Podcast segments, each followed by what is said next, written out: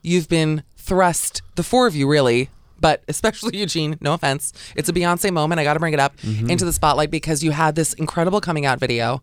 Um, when did it uh, get released? on Saturday. On Saturday. You were Yes. trending, top trending thing on Twitter. Really? yeah, Yeah. Uh, no, That was honestly. bizarre.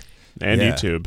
and YouTube. What was that? Well, first of all, how long ago, like, did you obviously look, you've known who you are, I'm assuming for a long time.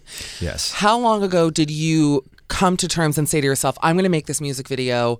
It's time. What went into that kind of idea? You know what I mean? And how did you know, like, now's the time I'm going to do this? Well, I guess overall, I think that uh, there's a point in a lot of queer people's lives where we always feel like we have to catch up to other people's conditions. And then I realize I'm going to set my own Hmm. conditions. And so it sort of became a moment for myself personally, whether it's family or people I used to know, that they would just have to catch up to my level. So that kind of became sort of the, the impetus for it. And then also, really, the catalyst was I was having so many kids come up to me saying that they came out because of videos I've done or videos I've been in.